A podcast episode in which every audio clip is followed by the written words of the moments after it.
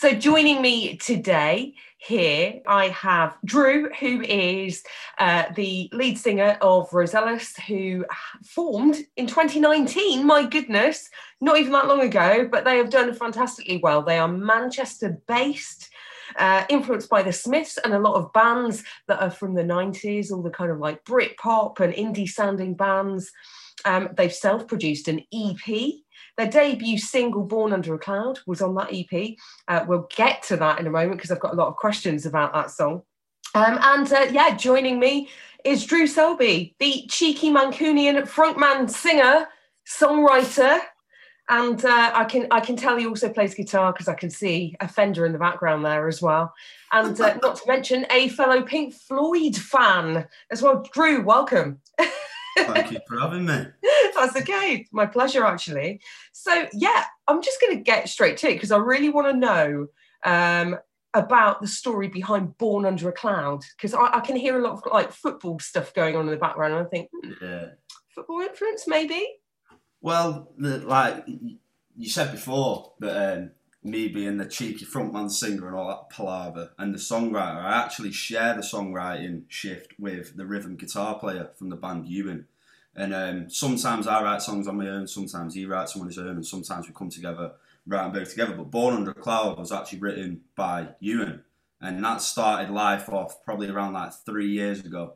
And he, what he does is gets these ideas down on the guitar and sends me a voice memo. And I'm telling you now, the original voice memo I've got on my phone of that tune is about eight minutes long. It's ridiculous. the guy was singing like four verses. There, there wasn't a chorus or anything. There was just, it was honestly, but it was fantastic because it was him just having a brain fart onto his guitar. You know what I mean? It was everything just going down on it. And then um, he got me involved. I sort of like chopped and changed a few little bits we worked on like um, a bit of a solo together, got the structure of it together. I mean, it's still sitting at about five and a half minutes long, so it's still it a, bit a long track.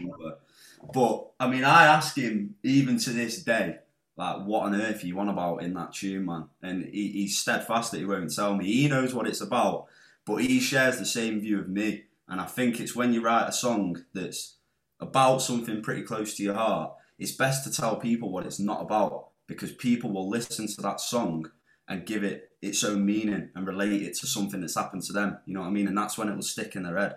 So he hasn't told me what it is.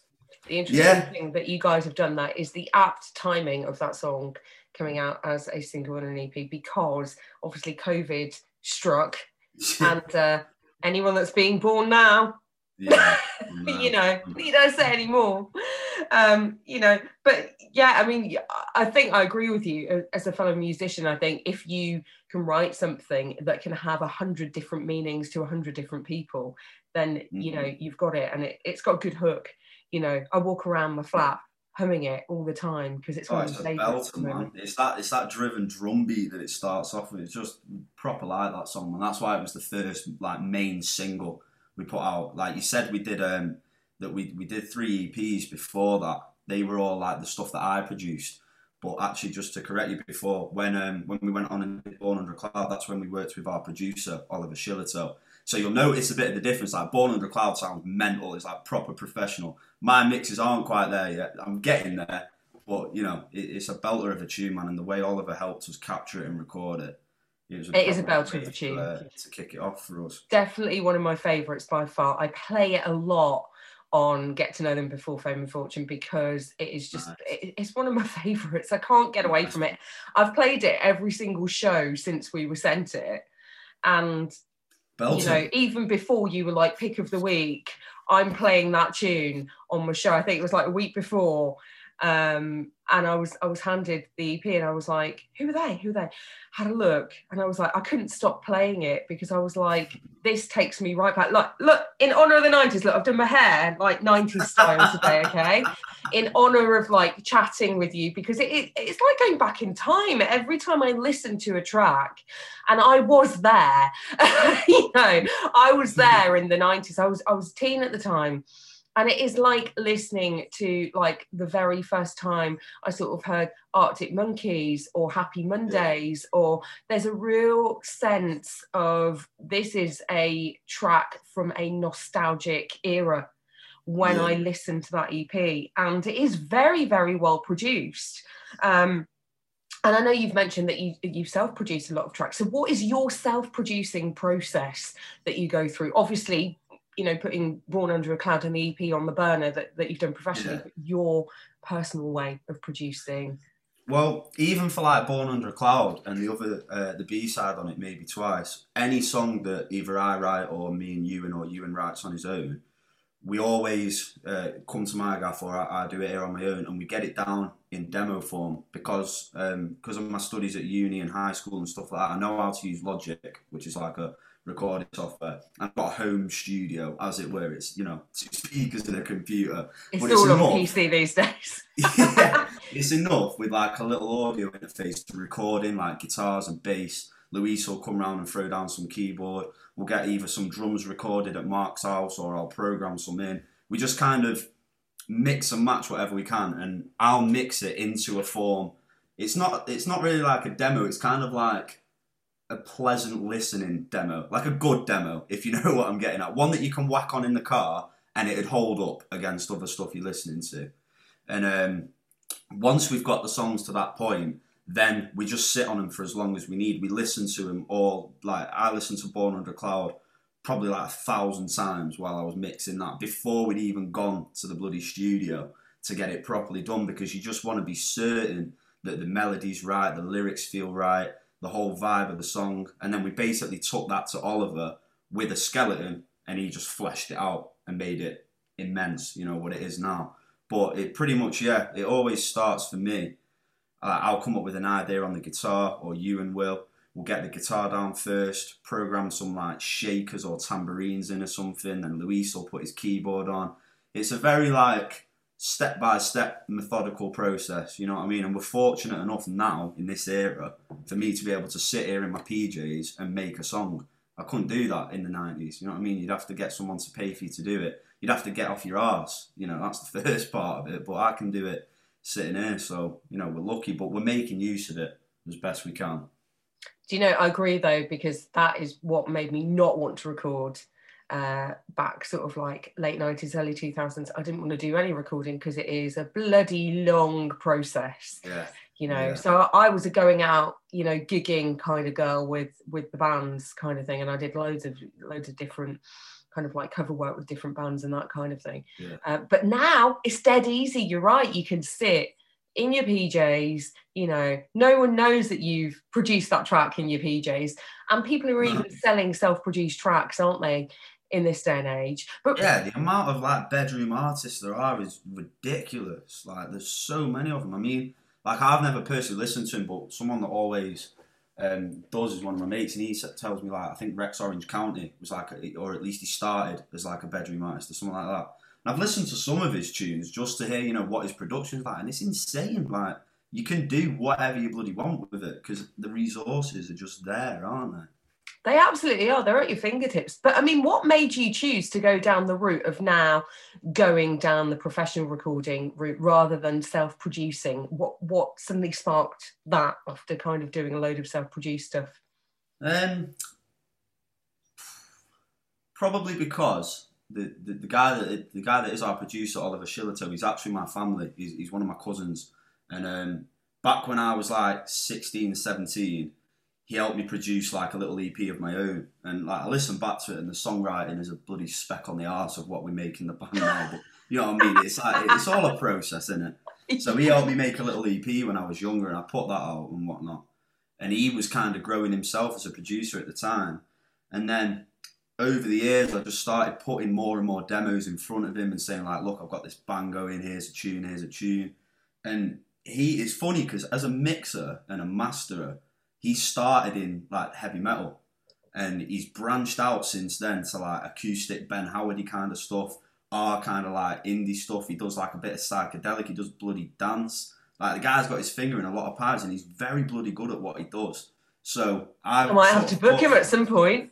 You've really talked him up there. well, I, I thought to myself like, I may as well self-produce these demos as best as I can do them so that he has something to work with. But then the amount of knowledge and professionalism that guy has, and he's got his own home studio, which is kitted out wall to wall. may as well make use of it. And he's my family as well, so he'll never see me done wrong. And he, he genuinely believes in us as a band and in us as a group of lads. You know what I mean? He, he's not like a manager or a mentor, but it's it's about surrounding yourself with people that are positive energies. You know what I mean? And what I see you do well instead of just profiting off you and mm. taking your money and giving you a product because bollocks to it, I'm getting paid at the end of the day anyway. He's not one of them. You know, he's, he's worth his salt. So yeah, it's just kind of over the years he's got more and more involved, and we've got to a point now where you know the formula works pretty well. And he, I mean, he sounds like he's done a superb job you know from what i can hear. And i think that's it does really show actually you can tell that he's actually put his heart into it because you can listen to a lot of tracks and you think actually you can tell that that producer's done that for the money because they've kind of whacked it out as quickly as they can onto the next one. Um, yeah. you know i've got a couple of friends who are music producers one in particular he's starting up his own studio at the moment and it takes a lot of hard work. You've got to really believe in the artists these days that you work with because if you don't there's no point in working with them. So yeah absolutely you you know you can hear that. You can definitely hear that. It does make a difference doesn't it? Um, yeah, i want to know why 90s music? Why why did you pick 90s indie as your genre as a band? What was it like a meeting that you guys got together and you went oh hang on, let's do something 90s, or, or did it just evolve? it was, it's primarily come from the fact that me and Ewan write the tunes, and that, you know, we share a lot of differences in our songwriting inspirations and who we listen to. I think he listens to a lot of Dross. He probably thinks the same with me. But we find common ground. Sorry, did you say Bros? Dross. a oh, same thing. we find common ground on like I don't know. As soon as I became mates with him, like I met the guy on the train to a Blossoms gig, and he was a couple years above me in school. So straight away we hit it off talking about Blossoms, and then obviously from that we got onto things like Oasis, the Stone Roses, the Verve. He tells me he's a big fan of like the La's from um, I think they're from Liverpool, and like yeah, um, yeah. the Smiths as well. He's massively into the Smiths. Love I'm not as Smiths. much yeah, like a lot of people say, like the people that I've met that love the Smiths, like love the Smiths. You know what I mean? It's like a proper adoration. And I think with him, he does idolise Morrissey for his lyrical content, stuff like that, which I can't fault him for. I think some of the Smiths songs are a bit bloody depressing at times. Oh, they're very depressing. very, very depressing. You know what I mean? Everyone has like the different avenues and whatnot, but yeah, it's just because me and Ewan write tunes a, that we want to listen to, and B, we write them from the back of our minds where we've subconsciously been hearing like Oasis and all this kind of stuff battering around for years. So we never sat down and thought to ourselves, right, we want to sound like the 90s. We just sat down and thought, we want to make what we want to make and what we'd like to listen to. And if someone tells us that that throws them back to 1995, thinking of like Manchester music, then that's great know what I mean? Someone might tell us it it's frozen forward in time to 2033, flying a magic carpet through there. You no idea. It don't matter how people take the music in different ways, but it's validation for us that even someone like yourself says that like Born Under a Cloud is reminiscent of that time because we were that's sort of what we were subliminally doing through it. We knew it sounded a bit like it. We weren't doing it on purpose. But it's good. It's the chords, Drew. It's the chords. Yeah. You've got those absolutely spot on. You well, know that real ninety sound. That's yeah. Ewan came up with those chords. It, it's a power. Yeah, he's done a good job of that. So, particularly then, you personally, your influences, who really influenced you vocally, and also, you know, what kind of bands do you like that have mm. inspired you? I think with me, I split it into kind of two halves because a massive side of it for me, and like the reason why I started self-producing music and making stuff is because, like, ever since I was a kid, I've always recorded like little ideas and sounds. Like I always started on the music. Lyrics didn't come for me until I was about 16, 17. I used to put it off because I just hated writing them. So musically, I take like before we started the interview, I was talking to you about Pink Floyd. Like when I was growing up in my house, my mum or my dad would always either have on the Chili Peppers or Pink Floyd. And I remember that from that. the age of about six. It's pretty mad to think like you'd be saying to some kid's mum like, "Why are you playing him psychedelic music when he's about six? But it pays off because I was hearing certain sounds and I developed an interest in you know like what's that chord or what's that? Is that a keyboard? Is it a bloody?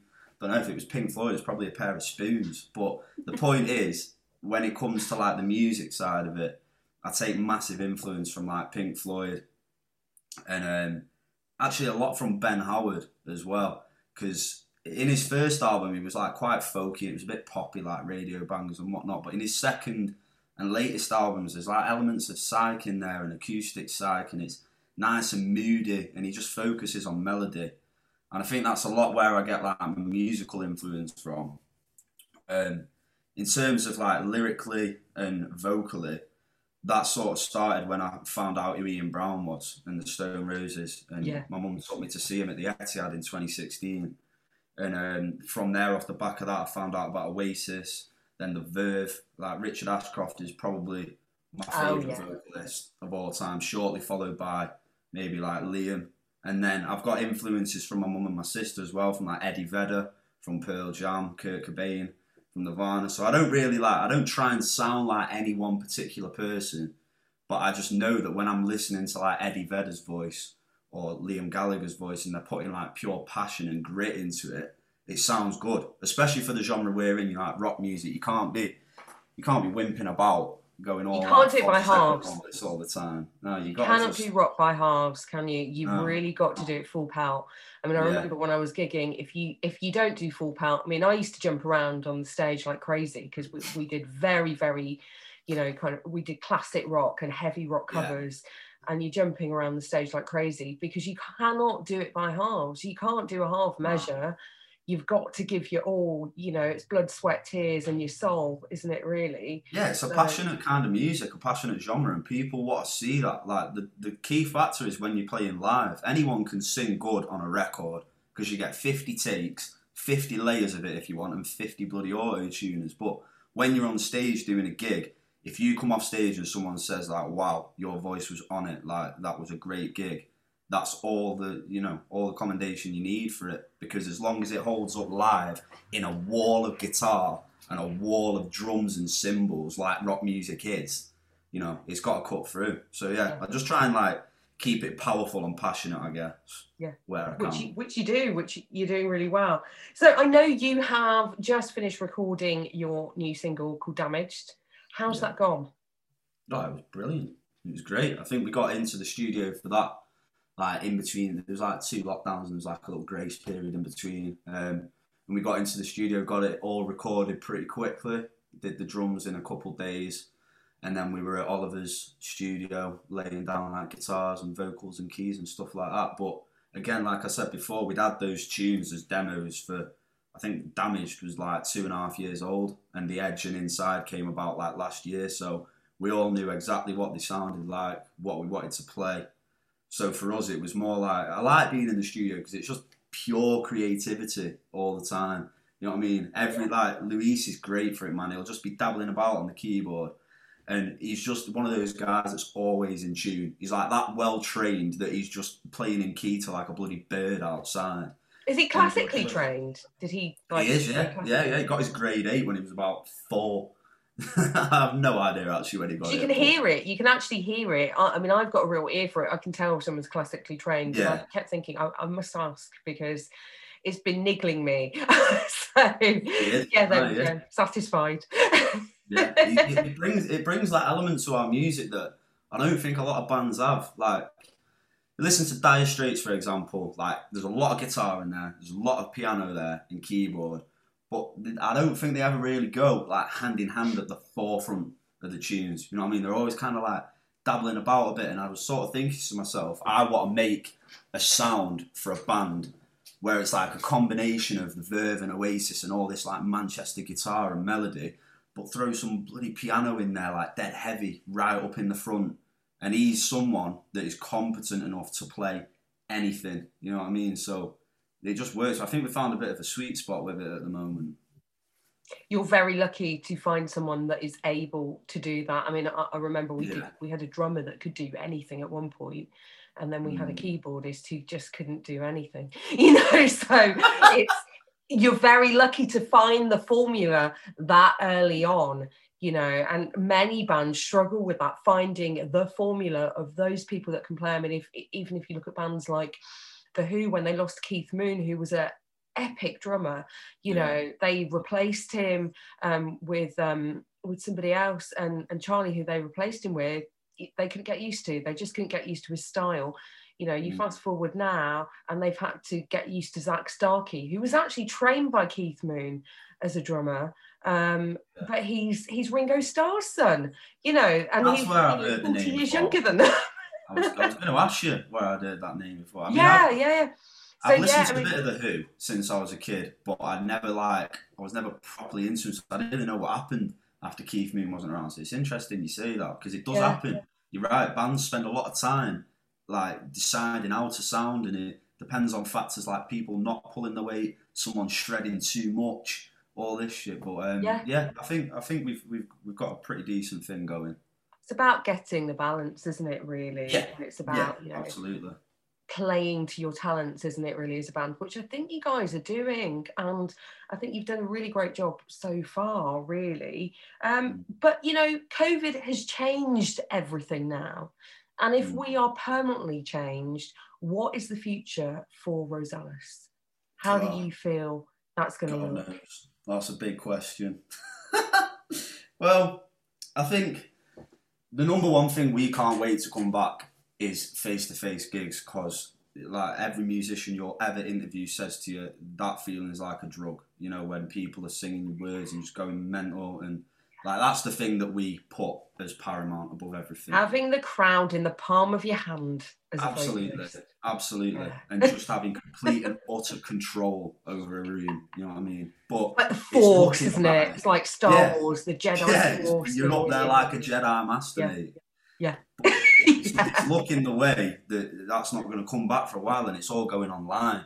So we were lucky enough to get involved with a project um, by like like a company or organisation called Everybody Belongs Here, where they put on this online charity gig that we're a part of, and I think Sam Smith, Blossoms, Fontaines, DC, Newton, Faulkner, and then about 500 million other bands like us are So playing. you've got big it. names in there already. Yeah, yeah, man. There are a few big names in there, so we're looking forward to it. And we went and pre-recorded a little set to it, a few tunes at um, the Met in Bury, and then they're going to sell tickets for it. It's all for charity and that, but then everyone's going to be able to tune in and watch it. And while you know thousands of people might see us that way, and it'd be great, I'd much prefer. 4,000 heads sitting right in front of me now. You know what I mean? It, mm. it doesn't ever compare, but everyone is in the same boat and everyone's just got to get on with it and really Take what you can, don't you, really, in Yeah. times like this? exactly exactly and if that's the way it's going we're up for getting involved with whatever we can you know what i mean? Mm-hmm. I mean socially distanced gigs like they don't really tick on my belly that much because i just can't imagine the atmosphere being there. You know what i mean? Having to sit on a couch with one person round you here and then well 50 meters down that way there's a couple more. You can't even go and get a beer when you want.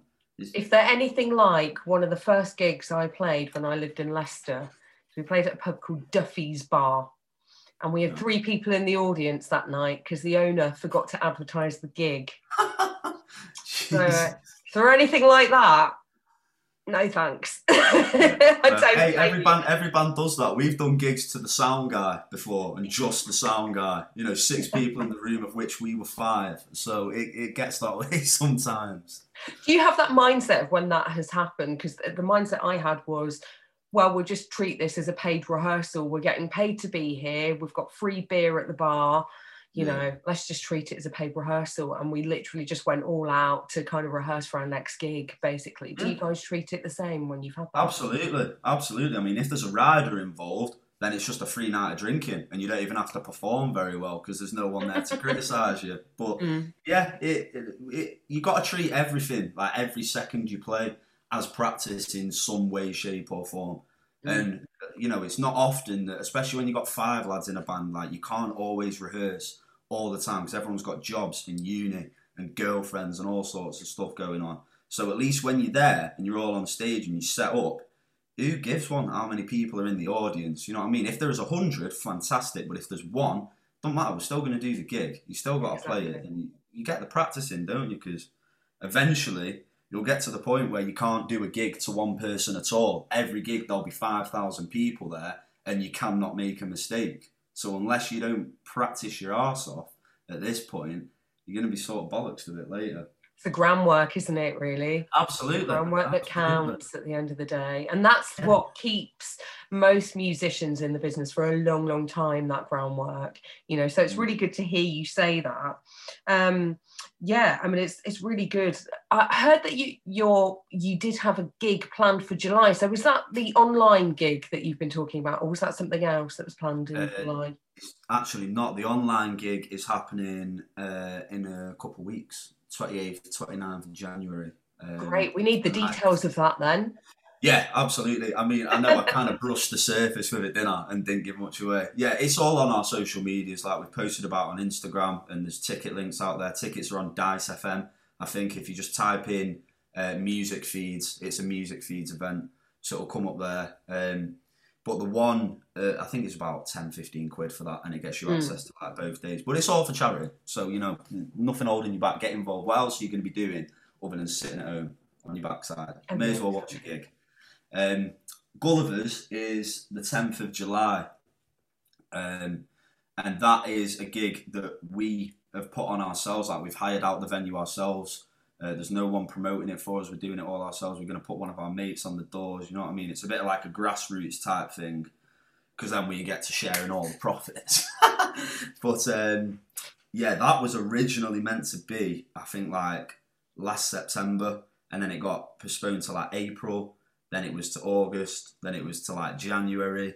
So it's been postponed and put back a hell of a lot. But now, hopefully, that's going to go ahead in July. crossed. Yeah, and there's still there's still tickets available for that. Not many. We're getting there slowly. How do we get those tickets? That's what everyone's going to want to know because they uh, when I play this interview out, they're going to hear your your song, one of your songs, straight after this interview and before, you know. So they're going to want to know where do they get those tickets from? How? Yeah, them on our Facebook. It's listed on our events and there's a ticket link on there. You can also get it on the Gulliver's website, Castle Eagle Gulliver's, and you can also get it on ticketweb.co.uk if you type in Rosellas. And actually, if you go on our Spotify, there's a little link to it on there, like on the um, on the live section. So yeah, hopefully that's enough. You should be able. Facebook, Spotify, Gulliver's. yeah, it's, it's everywhere. You will probably see it in your local newsagents tomorrow morning when you walk in. Drew Selby, thank you so much for joining us here on Malacot Radio. It's thank been an absolute pleasure. I hope you'll come back, all of you, when COVID has died down. And uh, I, can't really say when COVID is over, but you know, all of you, it would be lovely to kind of meet the rest of the lads and, uh, yeah. you know, may, maybe even see you at a gig.